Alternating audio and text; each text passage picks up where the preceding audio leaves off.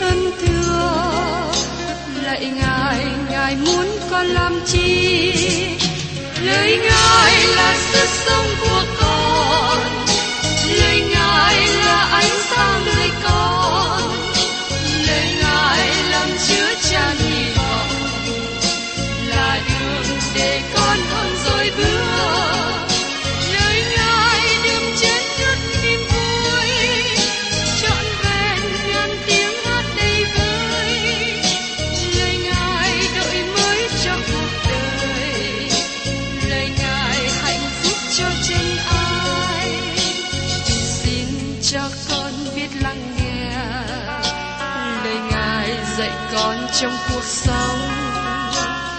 xin cho con biết lắng nghe.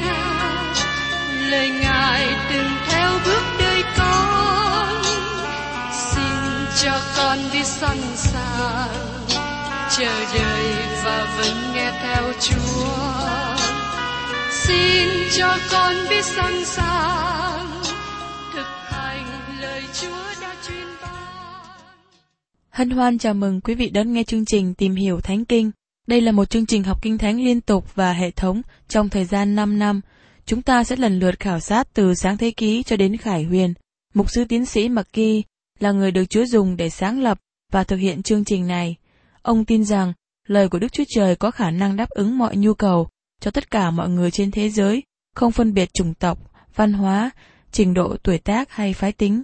Ước mong quý vị theo dõi liên tục và giới thiệu cho thân nhân bạn hữu cùng đón nghe. Kính chào quý vị và các bạn. Hôm nay tôi xin cùng với quý vị tìm hiểu tiếp tục ở trong sách tiên tri Age. Trong Age đoạn 2 từ câu 1 đến câu 5 ghi chép việc dân chúng vừa xây cất đền thờ ở Jerusalem. Khi đó có nhiều người vui mừng, nhưng cũng có nhiều người nản lòng bởi vì đền thờ nhỏ và không có quy nga như trước. Do đó Đức Chúa Trời có lời khích lệ dân chúng. Xin chúng ta tiếp tục xem tiếp ở trong AG đoạn 2, câu 6 đến câu 7. Vì Đức Sô Va dạng quân phán như vậy, còn một lần nữa, khởi ít lâu nữa, ta sẽ làm rúng động các tầng trời và đất, biển và đất khô. Ta sẽ làm rúng động hết thảy các nước, và những sự ước ao các nước hầu đến, rồi ta sẽ làm cho vinh quang đầy dãy nhà này. Đức Sô Va dạng quân phán vậy. Trước nhất, chúng ta cần nhận thấy những gì Đức Chúa Trời làm tại đây. Ngài đang cố gắng kéo lòng, tâm trí và mắt của họ ra khỏi hoàn cảnh địa phương hiện thời, bởi vì nó có giới hạn.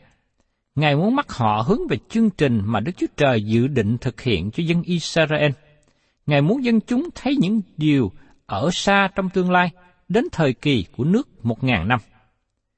Các bạn thân mến, đối với chúng ta ngày nay, rất dễ có những nhận thức sai về đời sống cơ đốc nhân.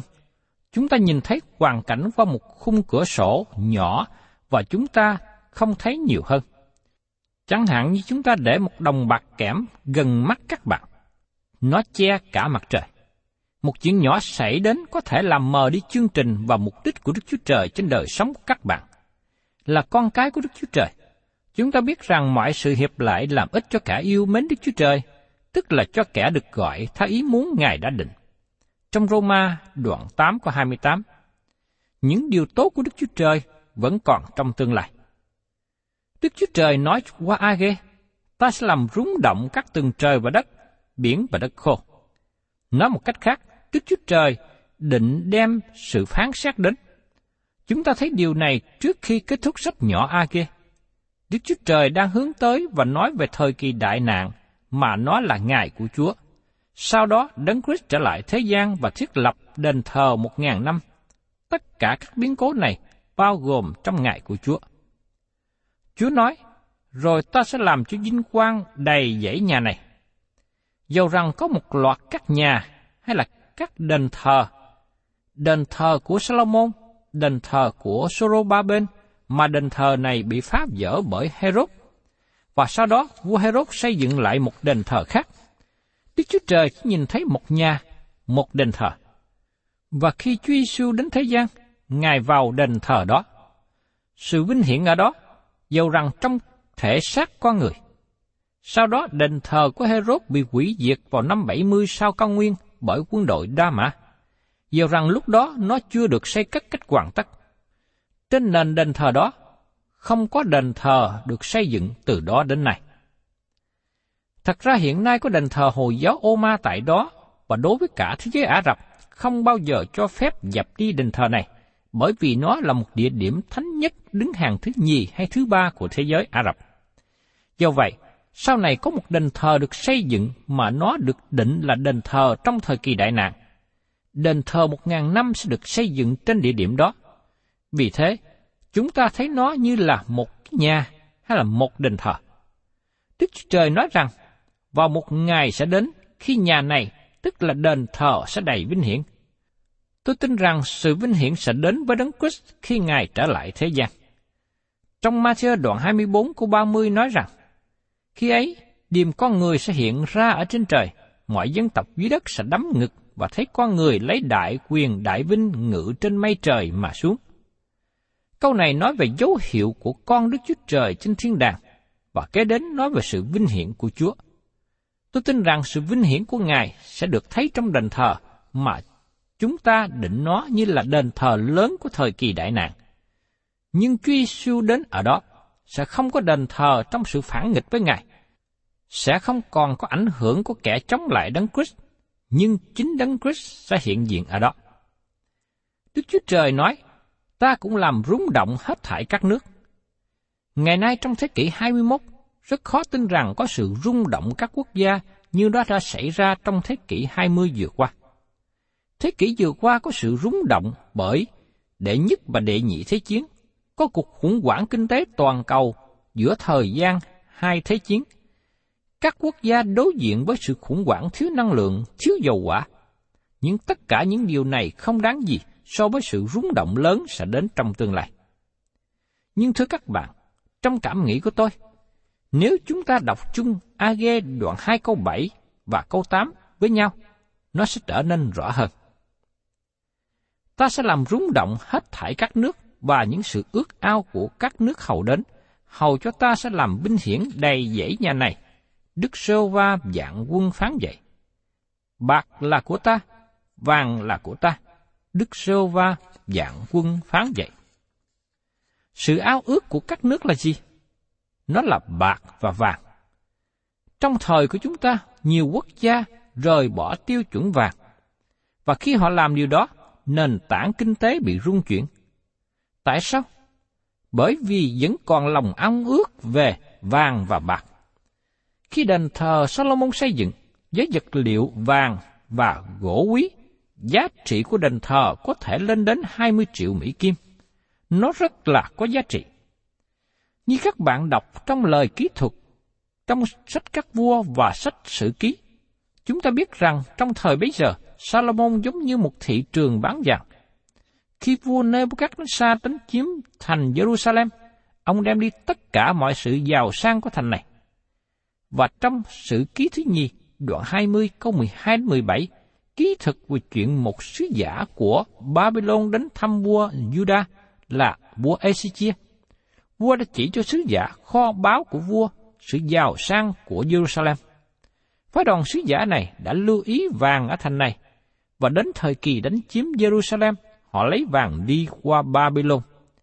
Vì thế, vàng thật sự là lòng ao ước của Babylon và nó cũng là lòng mong ước của các quốc gia trên thế giới. Bạc là của ta, vàng là của ta. Đức Sô Va dạng quân phán vậy. Tất cả bạc và vàng trong thế giới thuộc về Đức Chúa Trời. Sẽ có nhiều sự tôn kính trong nhà của Đức Chúa Trời trong tương lai. Tôi tin chắc rằng, đền thờ một ngàn năm trong tương lai sẽ tốt đẹp. Mời quý vị cùng xem tiếp ở trong AG đoạn 2 câu 9. Vinh quang sau rốt của nhà này sẽ lớn hơn vinh quang trước. Đức sơ va dạng quân phán vậy. Ta sẽ ban sự bình an trong chốn này. Đức sơ va dạng quân phán vậy. Vinh quang sau rốt của nhà này sẽ lớn hơn vinh quang trước. Xin các bạn nhớ rằng, Đức Chúa Trời nhìn một loạt những đền thờ ở Jerusalem như là một đền thờ, và Ngài đang nói về sự vinh hiển sau này sẽ lớn hơn. Đó là sự vinh hiển của đền thờ trong thời kỳ một ngàn năm. Sự vinh hiển đó sẽ lớn hơn sự vinh hiển của đền thờ đã có trước đây của Salomon và dĩ nhiên nó lớn hơn sự vinh hiển của đền thờ mà người Juda đang xây dựng trong thời của Age dưới sự lãnh đạo của Sorobaben. Và ta sẽ ban sự bình an cho chúng này. Đức Sô Va dạng quân phán vậy. Mỗi khi tôi có dịp đến Jerusalem, tôi luôn muốn đến xem khu vực của đền thờ. Các bạn có biết tại sao như vậy không? Vì đây là một địa điểm quan trọng mà Liên Hiệp Quốc thất bại trong việc đem lại hòa bình cho trái đất. Khi Chúa Giêsu đến trái đất này lần thứ hai, chân của Ngài sẽ đặt trên núi Olive, và khi Ngài vào trong khu vực đền thờ, sự bình an sẽ đến trên trái đất này. Vì Ngài là Chúa bình an. Ngài sẽ đem sự bình an cho thế giới trong thời gian đó. Sự bình an được đề cập trong câu này, có nghĩa là sự bình an cuối cùng. Do vậy, nó cũng bao gồm sự bình an mà Chúa Giêsu đã đem đến khi Ngài đến thế gian lần đầu tiên. Trong thời gian đó, Ngài đem đến sự hòa bình cho con người có lòng mong muốn. Đó là những người có mối quan hệ đúng với Đức Chúa Trời. Sứ đồ Phaolô đã viết như sau ở trong Roma, đoạn 5 câu 1. Vậy chúng ta được xưng công bình bởi đức tin thì được hòa thuận hay là được bình an với Đức Chúa Trời bởi Đức Chúa Giêsu Christ chúng ta. Ngài cũng mang đến sự bình an vượt quá mọi sự hiểu biết mà nó ở trong lòng cơ đốc nhân hiện nay. Chúa Giêsu đến lần thứ nhất và đem sự bình an như thế. Nhưng vào một ngày trong tương lai, Chúa Giêsu sẽ đem sự bình an cho thế giới và đây là sự bình an mà thế giới muốn và cần có. Vì thế, sự ao ước của các nước sẽ không hề đề cập về Đấng Christ. Tôi tin rằng từ ngữ thích hợp là kho báu, kho báu của các nước. Chúa nói rằng, bạc là của ta, vàng là của ta. Ngài nói về các kho nguyên liệu. Ý tưởng này thiếu vắng trong đền thờ của Sorobaben. Nó sẽ được bù đắp bởi những kho báu giàu có mà nó được mang vào trong ngày mà đền thờ một ngàn năm được xây dựng. Vì thế phân đoạn kinh thánh trong a hướng về những ngày sau cùng, khi mà nước một ngàn năm sẽ được thiết lập trên đất. Đức Chúa Trời đang khích lệ những người thợ xây nản lòng trong thời của a để nhìn đến đền thờ trong bối cảnh tối hậu của Đức Chúa Trời. Vì thế, nếu các bạn và tôi có thể nhìn vào hoàn cảnh hiện tại trong cùng một cách, chúng ta cần nhìn vào nó trong sự sáng đời đời. Chúng ta cần nhìn nó trong sự sáng về mục tiêu mà Đức Chúa Trời ban cho chúng ta. Nếu Đức Chúa Trời ở với chúng ta, ai có thể chống nghịch với chúng ta? Ngợi khen Chúa, Hallelujah! Vì thế, xin chúng ta đừng để bị phủ trùm bởi những hoàn cảnh khó khăn hiện tại. Tôi nghĩ về một người mục sư hầu việc Chúa tại nước Tô Cách Lan, là một nước nằm ở phía trên của Anh quốc. Ông tới hạn về hưu vào cuối năm. Khi các trưởng lão trong hội thánh hỏi ông tại sao, ông nói, Năm nay tôi không có đem nhiều người trở lại đạo, chỉ có một người duy nhất. Điều này đã làm cho một sư nản lòng. Trường hợp của một sư này giống như giáo sĩ David Livingstone, là người đã khai lập hội truyền giáo Phi Châu. Trong năm mà ông, mục sư này phục vụ, ông nghĩ rằng ông thất bại. Thì đó có thể là một năm lớn nhất trong đời sống chức vụ của ông.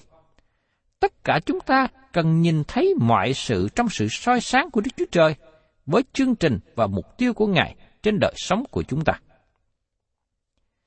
Kế tiếp, trong sách Tiên tri Age, chúng ta tìm hiểu về lời kêu gọi làm theo luật pháp.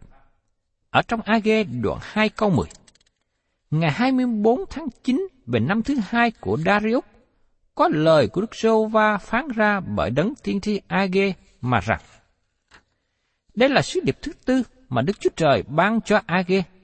Xin hãy chú ý đến một lần nữa cách nào mà ngày hay là niên đại được ký vào năm trị vì của vua Darius, một vị vua dân ngoại. Bởi vì lúc bấy giờ không còn có một vị vua nào ở trên ngôi của Israel hay Judah. Ngày 24 tháng 12 năm 520 trước công nguyên, Sứ điệp trước đó được ban cho vào tháng 7, và sứ điệp thứ tư này được ban cho vào tháng 9. Mời quý vị cùng xem tiếp ở trong AG đoạn 2, câu 11 đến 13. Đức Sơ Va dạng quân phán như vậy. Bây giờ, hãy hỏi các thầy tế lễ về luật pháp rằng, nếu có kẻ gói thịt thánh trong chéo áo và chéo áo mình đụng đến bánh, vật gì nấu chín hoặc rượu hoặc dầu hay là đồ ăn gì, thì vật đó có nên thánh không? Các thầy tế lễ đều đáp rằng không. Age lại rằng, nếu ai bị ô uế vì thay chết đụng đến các vật ấy, thì các vật ấy có lây ô uế không? Các thầy tế lễ trả lời rằng, vật ấy sẽ bị ô uế. Các bạn thấy, vào ngày 24 tháng 12 năm 520 trước công nguyên, tiên tri Age đi đến thầy tế lễ và hỏi hai câu hỏi. Tôi xin đặt hai câu hỏi này lại một cách đơn giản. Thứ nhất, nếu một vật gì thánh và đụng đến vật ô uế, nó có thể ô uế không? Câu trả lời là không. Thứ hai, nếu vật gì ô uế đụng đến vật thanh sạch hay là vật thánh, sự ô uế này có làm ô uế không? Câu trả lời là có. Đó là nó sẽ làm ô uế. Các câu hỏi này quan trọng, vì thế chúng ta cần trở lại với bối cảnh trước đây. Có nhiều khía cạnh trong đời sống của dân Israel mà nó không được đề cập trong luật pháp môi xe. Có những hoàn cảnh liên hệ mà nó cút mắt khó khăn xảy ra trong đời sống hàng ngày của họ và không có luật nào nó rõ ràng, đầy đủ liên hệ đến. Làm cách nào mà dân Israel có thể sống với luật pháp khi mà không có đủ luật pháp liên hệ đến một số vấn đề? Thí dụ như trong trường hợp được nêu lên ở sách Dân số ký đoạn 27 liên hệ đến việc thừa hưởng gia tài của các con gái Selophat. Trong luật pháp bôi xe không có đề cập đến việc thừa hưởng tài sản của con gái khi cha không có con trai. Selophat không có con trai nhưng có nhiều con gái. Khi cha chết, các con gái của Selophat đem vấn đề trình lên môi xe và hỏi rằng, chúng tôi là con gái, có được phép hưởng tài sản của cha hay không? Có lẽ trong lúc bấy giờ môi xe không chú tâm lắm đến phong trào tự do phụ nữ. Vì thế ông đem vấn đề trình lên Chúa. Một điều đáng chú ý cho thấy rằng Chúa binh vực quyền lợi của những người nữ này. Ngài nói, các con gái Selophat nói có lý, ngươi phải cho chúng nó một phần sản nghiệp giữa anh em của cha nó, tức là phải giao cho chúng nó sản nghiệp của cha chúng nó. Trong dân số ký đoạn 27 câu 7, vì thế vấn đề này được giải quyết. Đức Chúa Trời ban nhiều luật pháp liên hệ đến nhiều vấn đề, nhưng khi vấn đề nào không được đề cập trong luật pháp môi xe, dân chúng đem vấn đề đó trình lên cho các thầy tế lễ. Trong sách Phục truyền lực lệ ký đoạn 17, câu 8 đến 11 cho chúng ta biết thêm như sau. Khi nào trong thành mình có sự tranh tụng, hoặc gì đổ quyết, hoặc gì giành xé, hay là vì thương tích, mà ngươi phân xử lấy làm khó quá, thì phải đứng dậy, đi lên khỏi chỗ mà Jehovah Đức Chúa Trời sẽ chọn, đến gần những thầy tế lễ về chi phái Lê Vi, cùng người đang khi ấy làm quan sát mà hỏi han họ. Họ sẽ tỏ cho mình biết sự phán xét đáng định. Ngươi phải làm y theo lời được tỏ dạy cho mình tại nơi Đức Sô Va sẽ chọn, và khá cẩn thận làm theo mọi lời dạy của họ. Phải làm theo luật pháp họ dạy cho, và sự phán xét họ giảng ra, chớ say về bên hữu hay bên tả mà bỏ qua các điều giảng của họ. Thưa quý vị và các bạn, khi một vấn đề xảy ra mà nó không được đề cập trong luật pháp, dân chúng đệ trình đến thầy tế lễ, các thầy tế lễ sẽ làm một quyết định, và thường là quyết định của họ trở nên luật lệ cho những trường hợp tương tự. Đó là phương cách của Đức Chúa Trời. Và tôi thấy hình như chúng ta cũng theo phương cách tương tự như vậy ngày hôm nay. Ngày nay, chúng ta đang sống trong một cơ cấu xã hội. Chúng ta có nhiều luật được quốc hội thông qua và chính phủ ban hành. Có văn bản được viết rõ ràng. Nhưng cũng có những thứ luật nữa mà chúng ta gọi là luật phổ thông. Thí dụ như trường hợp ông A kiện chống lại bà B và luật sư của mỗi bên tìm cách biện hộ cho thân chủ của mình. Họ cố gắng tìm đọc trong các sách luật, nhưng vấn đề đó không được đề cập trong luật của chính phủ ban hành. Vì thế, khi ra trước tòa, vị quan tòa này là người có nhiều kinh nghiệm phân xử và ông đưa ra một phán quyết hợp lý. Từ đó phán quyết của ông được kể như là luật của những trường hợp tương tự như vậy xảy ra sau đó. Đây cũng là điều mà Đức Chúa Trời ban cho dân Israel, nhưng không phải tất cả mọi việc đều được bao gồm trong luật pháp Môi-se, dầu rằng các nền tảng lớn đã được đặt ra. Các thầy tế lễ là những người biết kinh thánh của ước, và khi có một trường hợp xảy ra mà không được bao gồm trong luật pháp, dân chúng đem vấn đề trình ra trước thầy tế lễ để được quyết định, và các thầy tế lễ thông giải luật pháp môi xe cho dân chúng căn cứ trên nền tảng lớn đã có trong lời của Đức Chúa Trời. Và tiếp đến, tôi sẽ cùng với quý vị tìm hiểu về sự giải thích về nguyên tắc. Khi chúng ta tìm hiểu và học hỏi về sách Age, xin nhớ trong trí rằng sách này được viết ở trong thời kỳ sau khi dân Israel bị lưu đày. Dân sự của Đức Chúa Trời đã bị lưu đày 70 năm ở Babylon. Chỉ có một số nhỏ còn sót lại và hồi hương trở về xứ Do Thái, và họ là những người nản lòng. Đức Chúa Trời đã dấy lên ba tiên tri để khích lệ họ. Age là một tiên tri rất thực tế. Đức Chúa Trời xử dự mong, cử ông đến thầy tế lễ để hỏi hai câu hỏi liên hệ đến một vấn đề mà nó không bao gồm trong luật pháp môi xe. Xin nhớ rằng, khi đoàn người từ xứ lưu đài được trở về Jerusalem, họ rất là sốt sắng trong việc xây dựng lại đền thờ. Nhưng sau 15 năm ở bên cạnh sự quan tàn của Jerusalem và với sự chống nghịch mạnh mẽ của những kẻ thù nghịch xung quanh, họ không làm chi cho đền thờ hết. Họ tự an ủi chính mình, bởi vì họ xuống tinh thần, tự an phận. Họ nói, đây không phải là thì giờ xây nhà của Chúa, và họ không tiến hành việc xây cất lại đền thờ nữa. Age nói tiên tri trong hoàn cảnh như thế. Ông khích lệ dân chúng, và họ bắt đầu trở lại công việc xây dựng đền thờ. Nhưng sau đó, một số người già là những người đã thấy đền thờ cũ trước đây, họ khóc lóc và nói rằng, đền thờ giỏ này không có giá trị gì hết. Dù vậy, dân chúng đã làm việc suốt ba tháng. Sau đó, tinh thần tham lợi lộc đã xen vào, và dân chúng nói với Age. Ông đã bảo chúng tôi làm việc và xây lại đền thờ, và nếu chúng tôi làm, Đức Chúa Trời sẽ ban phước cho chúng tôi. Chúng tôi đã vâng lời, nhưng Đức Chúa Trời chưa ban phước cho chúng tôi. Thưa quý vị và các bạn, trong hoàn cảnh đó, Đức Chúa Trời đã sai tiên tri Age đến gặp thầy tế lễ, hỏi hai câu hỏi. Thật ra, chỉ có một câu hỏi với hai khía cạnh. Age nêu lên câu hỏi và nhận được câu trả lời. Sự thánh khiết có thể được truyền sang bởi tiếp xúc không? Câu trả lời là không. Sự thánh khiết không thể trở thành ô uế bởi sự tiếp xúc. Sự thánh khiết không thể truyền đạt. Sự ô uế có thể được truyền bởi sự tiếp xúc không? Câu trả lời là có. Sự không thánh sạch có thể truyền qua bởi người thanh sạch bởi sự tiếp xúc. Khi một người thánh khiết và một người không thánh khiết tiếp xúc lẫn nhau, cả hai trở thành không thánh khiết. Trong sự trị liệu của y học, bệnh sởi đỏ được truyền sang bởi sự tiếp xúc. Trong lãnh vực vật lý, nước dơ làm mờ nước sạch.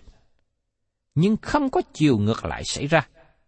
Trong lãnh vực đạo đức, tấm lòng ác của con người không thể thực hiện công việc tốt. Trong lãnh vực tôn giáo, nghi lễ không rửa sạch tội nhân. Thưa quý vị và các bạn, đó là những vấn đề rất là chủ yếu mà tiên tri Age đã cố gắng giải bài cho dân chúng về các nguyên tắc liên hệ đến luật pháp của Đức Chúa Trời. Tôi xin tạm ngưng chương trình tìm hiểu Thánh Kinh tại đây và xin hẹn tái ngộ cùng quý vị trong chương trình kỳ sau. Tôi sẽ trình bày tiếp tục về nền tảng này. xin chào và xin hẹn tái ngộ cùng quý vị. Cảm ơn quý vị đã đón nghe chương trình Tìm hiểu Thánh Kinh. Nếu quý vị muốn có loạt bài này, xin liên lạc với chúng tôi theo địa chỉ sẽ được đọc vào cuối chương trình. Kính chào quý thính giả.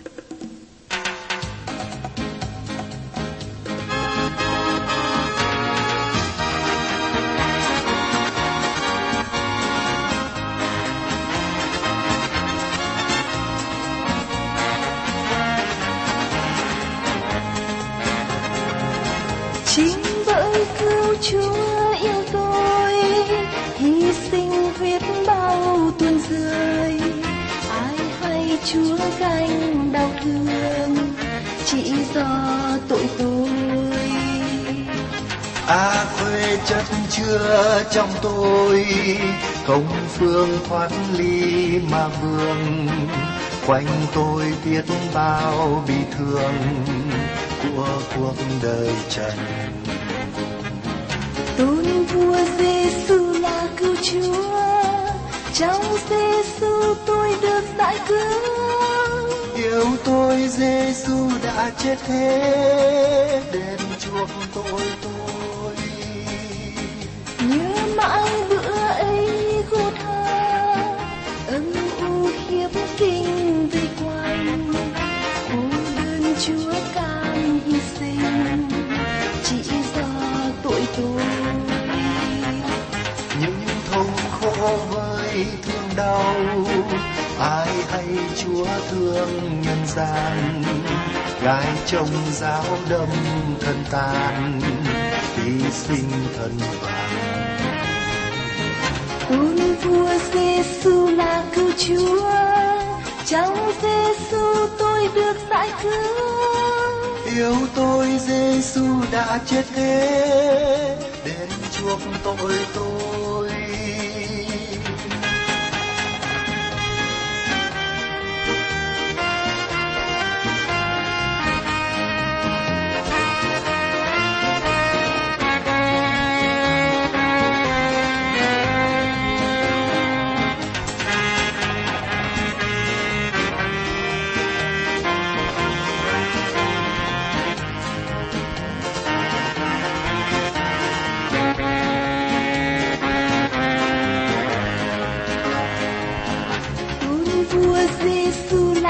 Chúa trong Giêsu tôi được giải cứu.